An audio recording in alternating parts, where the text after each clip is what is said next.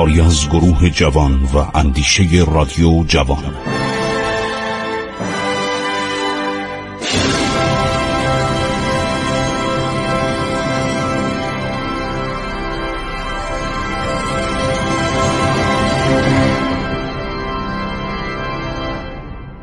بسم الله الرحمن الرحیم. با سلام به شما شنوندگان عزیز رادیو جوان. من خسرو معتزد هستم در برنامه عبور از تاریخ.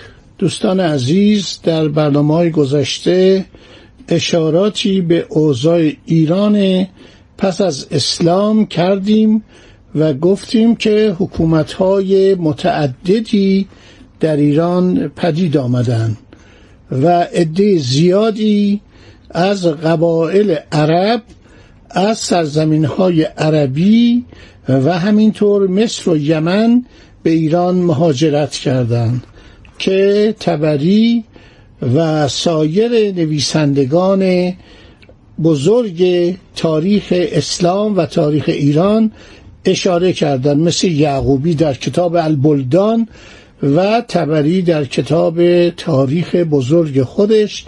به این قبایل و توائفی که در ایران مستقر شدند مخصوصا در خراسان و در آذربایجان اشارات کردند و اسم اینها را آوردند و از اینها چند گروه بودند که خیلی شهرت پیدا کردند که تحقیقات زیادی باستانشناسان و تاریخ شناسان درباره این قبایلی که در ایران استقرار پیدا کردند و با ایرانی ها عجین شدن انجام دادند که در کتاب های مختلف آورده شده. اینا تعدادشون خیلی زیاده. ما اشاره کردیم در برنامه های اخیر به سادات علوی که اینها در قسمت های شمال کشور ایران مستقر بودند یک نکته ای یادم رفت بگویم در مورد آن نامه معروفیه که به تاهر زلیمینین یا تاهر ابن حسین تمیمی نسبت میدن و در کتاب ها آورده شده. این شخص مدت امارتش زیاد طولانی نبود یک سال و نیم بیشتر حکومت بر خراسان نکرده ولی کسی بوده که دست راست معمون بوده و در پیروزی معمون بر برادرش امین نقش مهم داشته و حتی شهر بغداد رو محاصره کرده و به تصرف درآورده.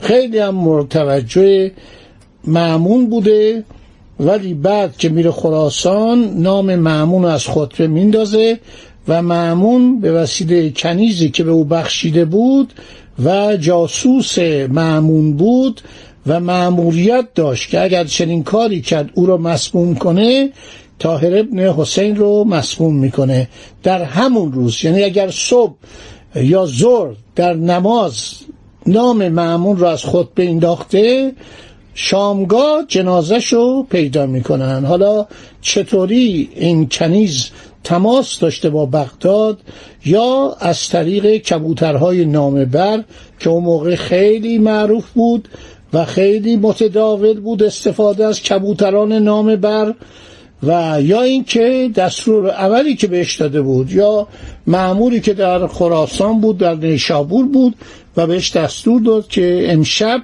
این شخص رو بکش.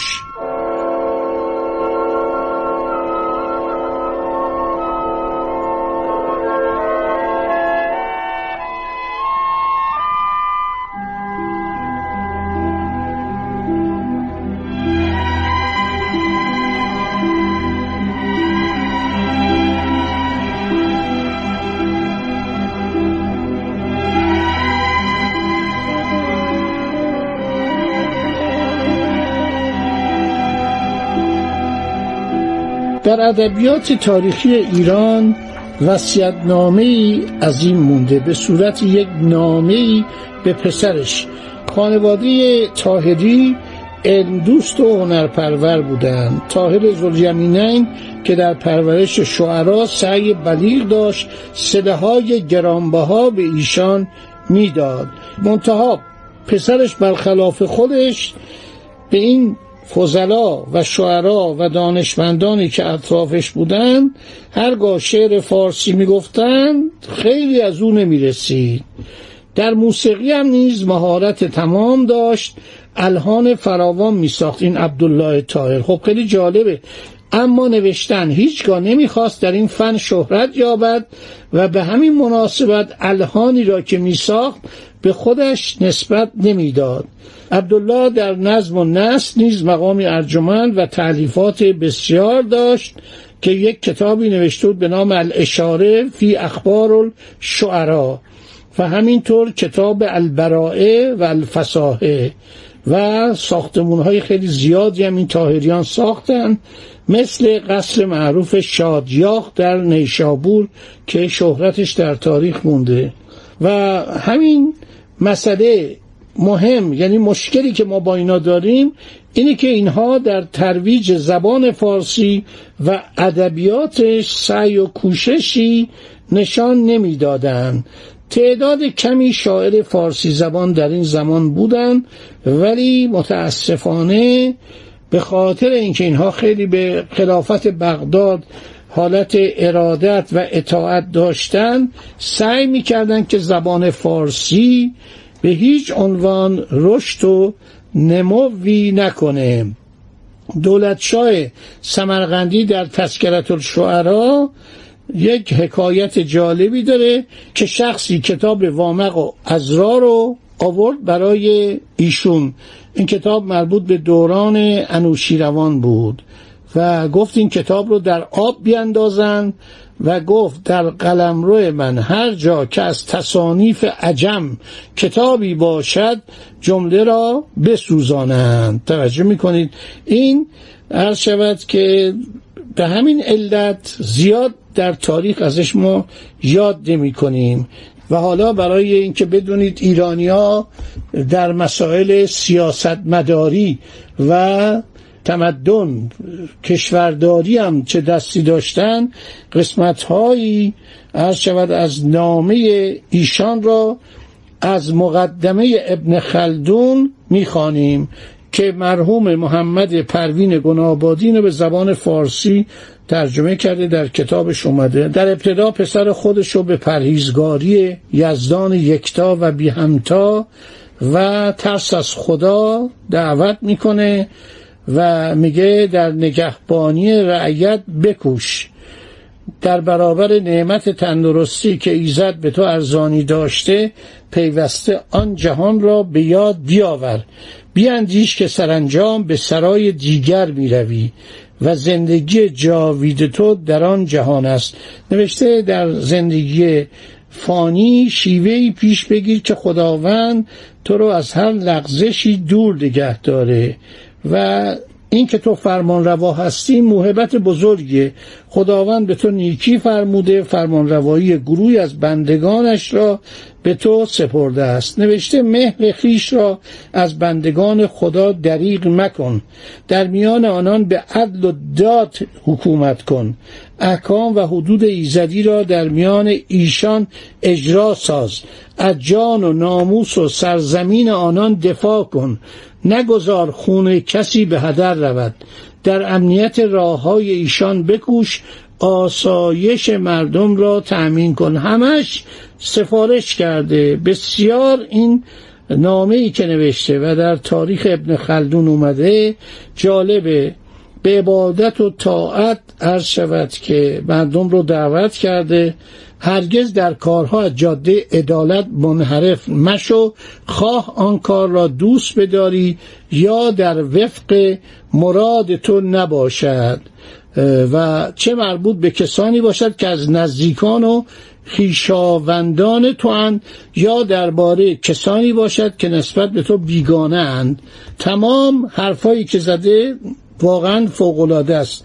بر توست که در همه کارها بیانه روی پیش گیری چه سود آن از همه چیز آشکارتر است و آسودگی بدان بهتر آماده می شود میان روی آدم را به راه راست می‌خواند و راه راست او را به کامیابی رهبری می کند بعد نوشته که سعی کن در راه خوشنودی خدا اقدام کنی با افراد نیک بگرد چاپلوسان رو از خود دور کن متبلغین رو از خود دور کن.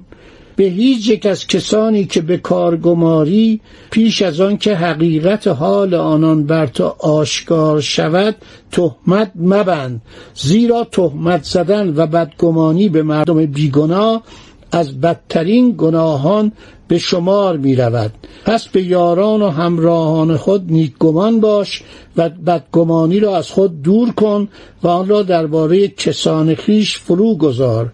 به قدر این زیبا صحبت کرده نوشته از سخنچین و نمام اجتناب کن. سخنچین همین که در تو کمترین سستی بیابد از راه بدگمان کردنت به دیگران تو را گرفتار اندوه می کند چنان که لذت و شیرینی زندگی را از دست می دهی و بدان که حسن زن تو را قرین نیرومندی و آسایش می کنی نوشته تو حسن زنم که داشته باشی محبتم که داشته باشی اعتمادم داشته باشی نباید از جستجو و کنجکاوی در کارها باز بمانی. یعنی تو نرو به عنوان که همه مورد اعتمادتن رعیت و ملت رو بسپر به اونا.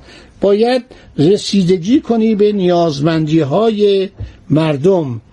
و سعی کنی که زدودن رنج و مشقت ایشان را بر هر کاری ترجیح دهی.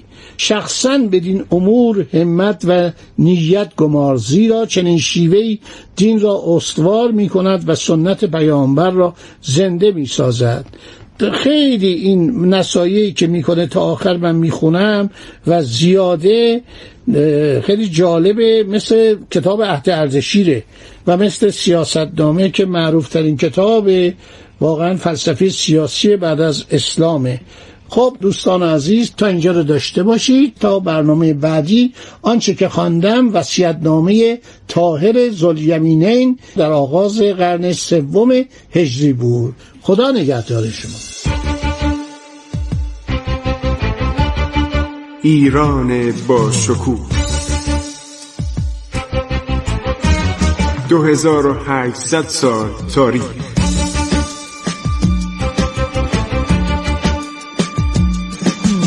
عبور از تاریخ